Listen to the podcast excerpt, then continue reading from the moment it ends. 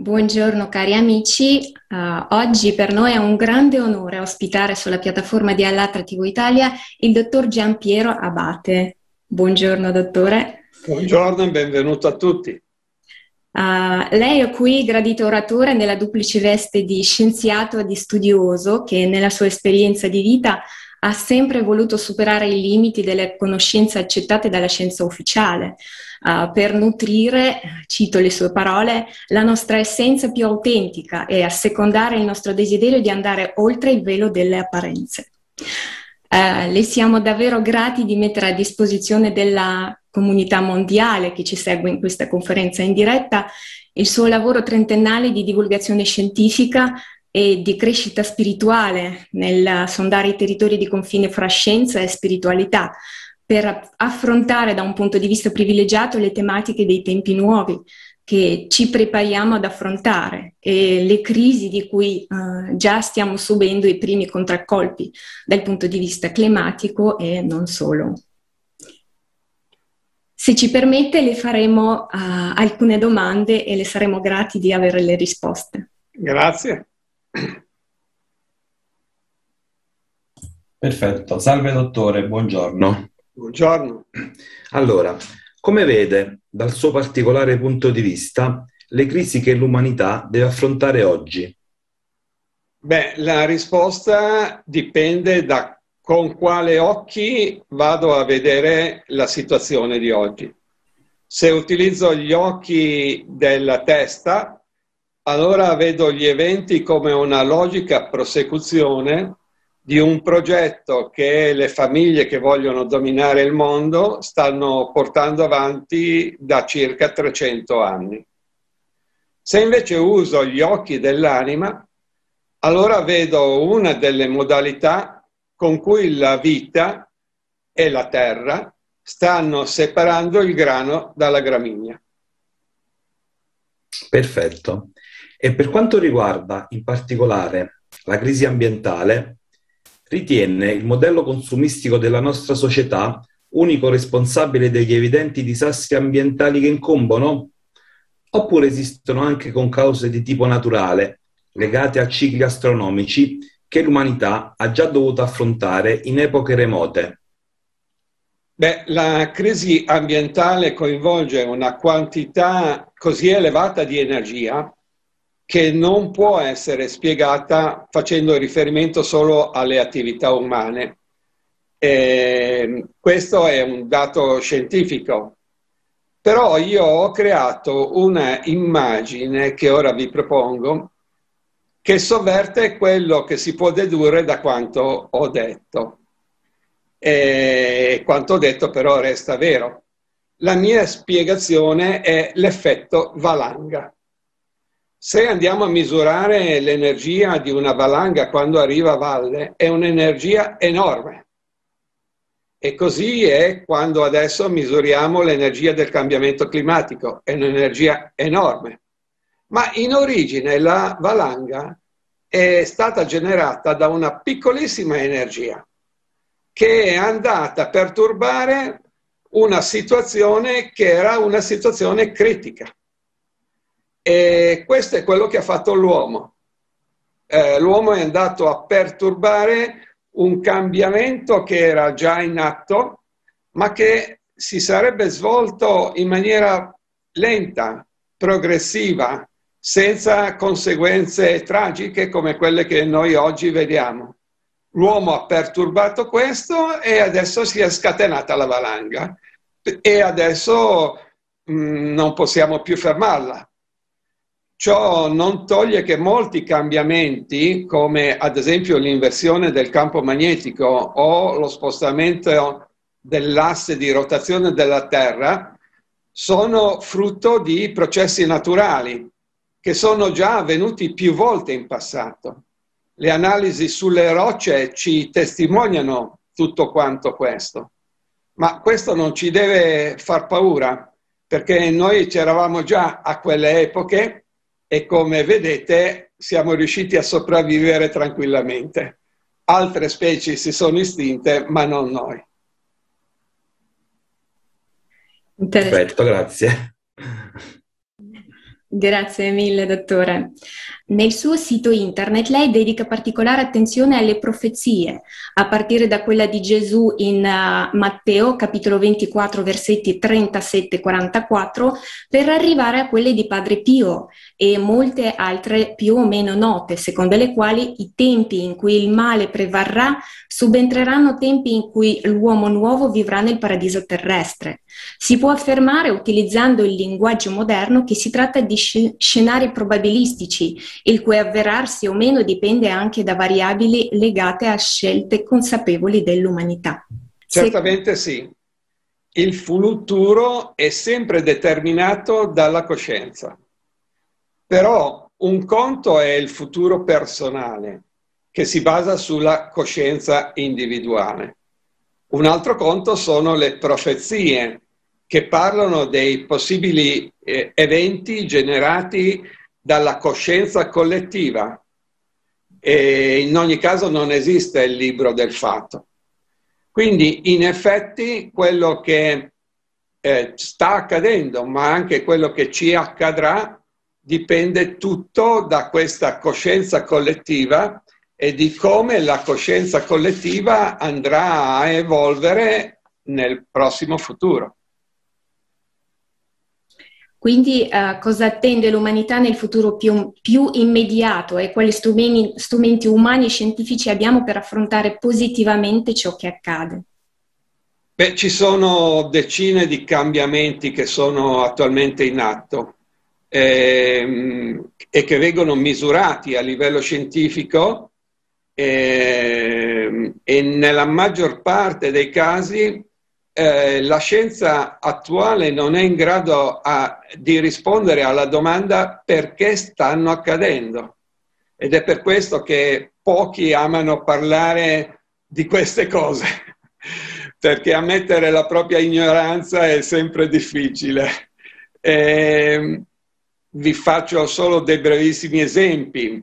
La struttura della materia sta cambiando e con il cambiamento della struttura della materia ovviamente cambia anche il nostro corpo. Eh, le attività della Terra continuano ad aumentare. Sto facendo riferimento ai vulcani, ai terremoti, ma anche ad altri aspetti dei quali si parla poco, come ad esempio l'emissione di raggi gamma da dentro la Terra. E questo è un fenomeno che non trova nessuna spiegazione a livello scientifico, perché i raggi gamma eh, vengono chiamati tali perché sono quelli naturali, ma sono esattamente i raggi X, quelli delle radiografie. E quindi eh, questi naturalmente nascono solo da reazioni di tipo nucleare. Ma allora cosa vuol dire? Che c'è un sole dentro la Terra sì, in effetti c'è un sole dentro la Terra, ma di questo ne parliamo fra poco. E, ehm, e fra un po' vedremo anche le stelle cadere sulla Terra. Ovviamente tutto questo ci farà molta paura, come, e, questo è già previsto da certe profezie, ma invece non dobbiamo pa- aver paura, è solo un'illusione ottica, è un'illusione ottica dovuta al collasso della magnetosfera, che è questo enorme campo magnetico che devia la luce e che non ci permette di vedere il, il vero cielo attorno a noi. Per cui questa magnetosfera sta diminuendo di giorno in giorno in maniera progressiva e sempre più accelerata, ma ci sarà un momento in cui collasserà. E nel momento in cui collasserà cosa succederà? Improvvisamente vedremo il vero cielo, quello che non abbiamo mai visto, ma durante il collasso cosa vedremo? Vedremo le stelle che si muovono e apparentemente finiscono tutte sulla nostra testa. Non è vero, è solo un'illusione ottica. E, ehm, allora, che strumenti scientifici abbiamo a nostra disposizione? Ben pochi, quasi nessuno perché eh, a parte alcuni scienziati indipendenti che si muovono in maniera autonoma, tutta la scienza ufficiale è asservita al potere. E quindi Gli strumenti che vengono sviluppati sono solo quelli che interessano al potere. Invece di strumenti umani, sì, ne avremo molti, però sono poco utilizzati. E questi strumenti sono legati alla fisica quantistica e a quella informazionale. E anche se la cosa può sembrare un paradosso alla nostra mente razionale, lo strumento principale che abbiamo a nostra disposizione è fare festa. Se facciamo festa tutti assieme, allora riusciamo a cambiare il volto di questo mondo. Quindi unirsi e gioire. Esatto, unirsi e gioire, tutti assieme, esattamente come fanno i bambini quando giocano. Grazie mille, dottore. Ma dottore, dal punto di vista prettamente scientifico, quali ricadute possono avere nelle ricerche geologiche, nello studio dei vulcani e degli strati interni della Terra, le applicazioni più avanzate della fisica quantistica e le performance dei computer quantistici in particolare? Beh, ci sono molte scoperte che però restano patrimonio solo della comunità scientifica e poco vengono divulgate, né tantomeno ovviamente utilizzate per il bene dell'umanità. E voglio farvi due esempi, ma ce ne sarebbero tantissimi. Le misurazioni dicono che la Terra è vuota e che ha un cuore pulsante al suo centro con due cristalli compenetrati tra di loro e controrotanti, perché sono, uno, sono dei cristalli ma in uno stato particolare di aggregazione della materia. Bene, queste scoperte ormai comprovate uh, dai geofisici se utilizzate, potrebbero permettere una migliore comprensione di tutte le attività superficiali della Terra, anche delle eruzioni, dei vulcani, dei terremoti e eh, anche capire meglio questa strana forza di gravità sulla quale si continua a, discutere tantissimo. Secondo esempio, è chiaro a molti fisici come me che la fisica quantistica che viene insegnata nelle università non è quella vera, ma è un suo derivato per nascondere alcune realtà. Eh, co- realtà come ad esempio l'esistenza dell'etere, la non esistenza del vuoto, eh, la possibilità di ottenere energia gratuita dal cosmo.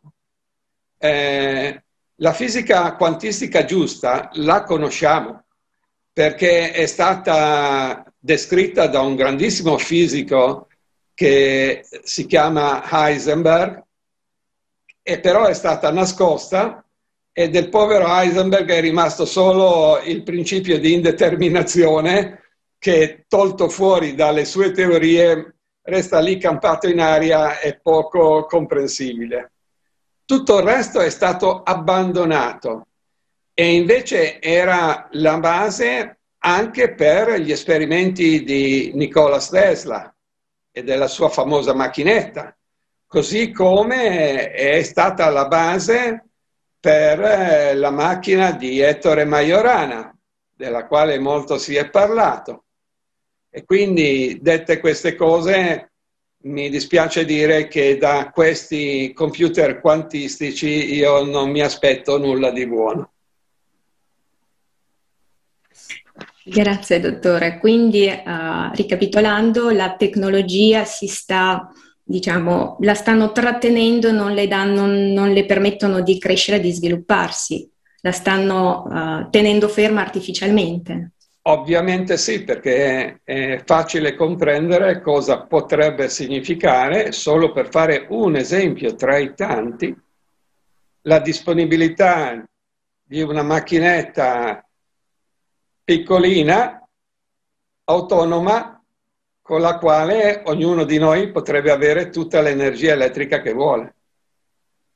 Che scatterebbe una vera e propria rivoluzione in tutta la vita di, di ogni essere umano. Certo, ma questa è solo la punta di un iceberg, perché in realtà uh, tutte queste conoscenze possono essere utilizzate anche per noi stessi e quindi per, la, ad esempio, le condizioni di salute delle persone e la possibilità di incidere sulla qualità della vita delle persone.